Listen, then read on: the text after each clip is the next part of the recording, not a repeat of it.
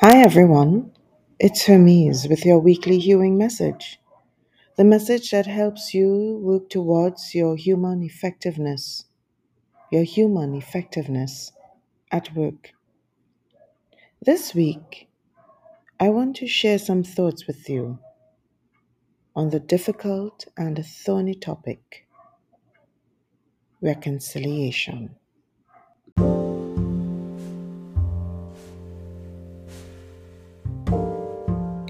Reconciliation. It's difficult. Reconciliation. It's thorny. Reconciliation. It's necessary. I speak here not of reconciling things, although this reconciliation, as in the accounting practice, can also be difficult. I speak of reconciliation between persons. I speak even of reconciliation with self. Why is reconciliation so difficult? It's difficult because emotions get in the way.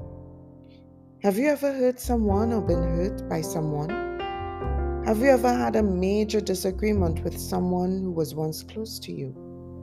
Then you will understand how difficult reconciliation can be. Reconciliation is difficult because our emotions and immaturity impair us. Reconciliation, however, is necessary. Without it, we limp around emotionally, and as time passes, the impairment grows. What do I mean by this? Reconciliation is a process that makes us whole. It restores us, Reconciliation heals. Without reconciliation, it is not possible for us to move forward in a way that serves our best interests. We move forward, but we will continue to run into a wall if we have not been reconciled, one with another, and sometimes within ourselves. I assert here that our inability to be reconciled with another person reflects our inability to confront ourselves.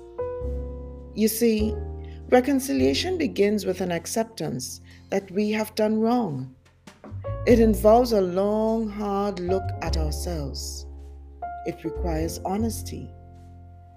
And I don't refer here to a casual and cavalier, if I have offended you posture. No, friends.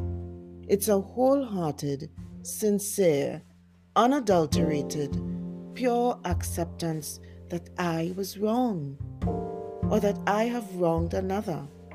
And for that, I am sorry.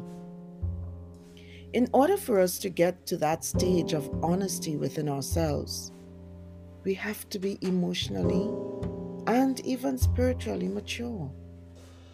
We have to look our imperfections in the eye, own them, so that they can be addressed. And then we grow into readiness for reconciliation. Consider the parable of the prodigal son in the Gospel of Luke. The younger son erred when he allowed his greed and impatience, maybe even his curiosity, to get the better of him. He demanded that he be given his inheritance. Maybe he was curious about the world. Maybe he was naive. What is certain is that this thirst for the world drove him away from his father, from his brother, and it even drove him away from himself.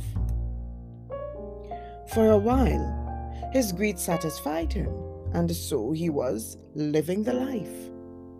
However, there came a time when that greed no longer satisfied. It was at that point that he accepted just how hollow and empty he was. It was at that point that he confronted himself. He saw that he had been foolish, that he had erred.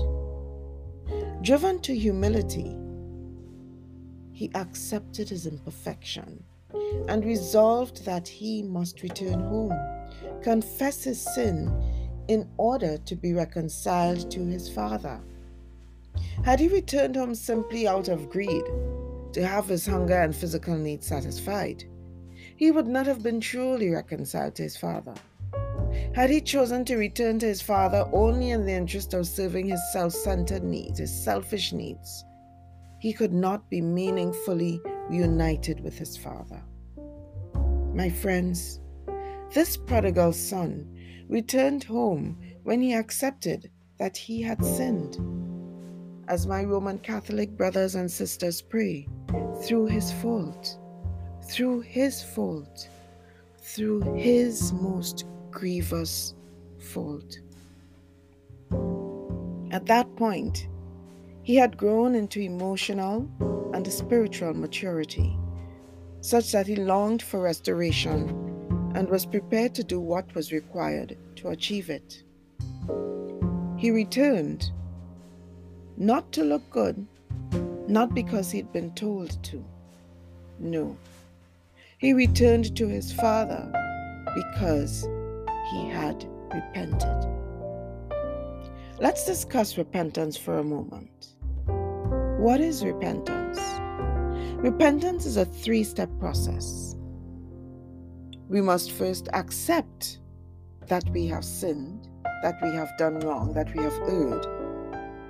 We must experience true remorse. That means we must really regret the pain and the problems that we have caused. And the final step is to commit never to repeat the act, regardless of the temptation. Friends, if we have not repented, and I won't even fool you by saying truly repented, for we have either repented or we have not repented. We are impaired and cannot be reconciled within ourselves. Accepting ourselves for who we are, and if we are impaired in that way, we cannot be reconciled with the other person. And I want to advance that we have not even reconciled within ourselves. I wrap up by putting these questions to you. Is there a relationship in your life that is in need of reconciliation?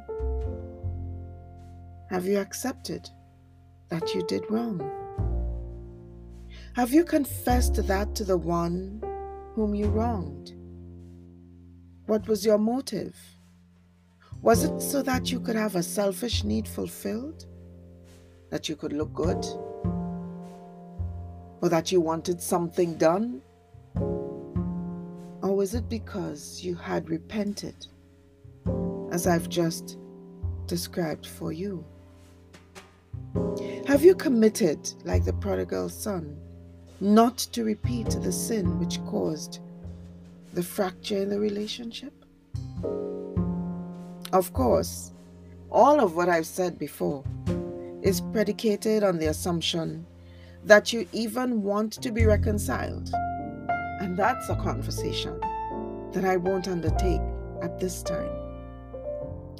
Know this though if you choose not to be reconciled, you are choosing to deny yourself healing.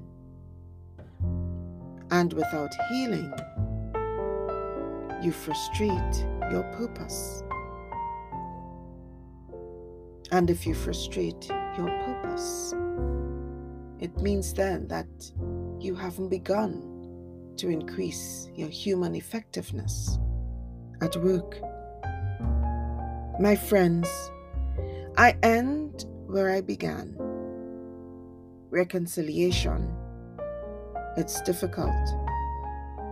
Reconciliation. It's thorny. Reconciliation it's necessary.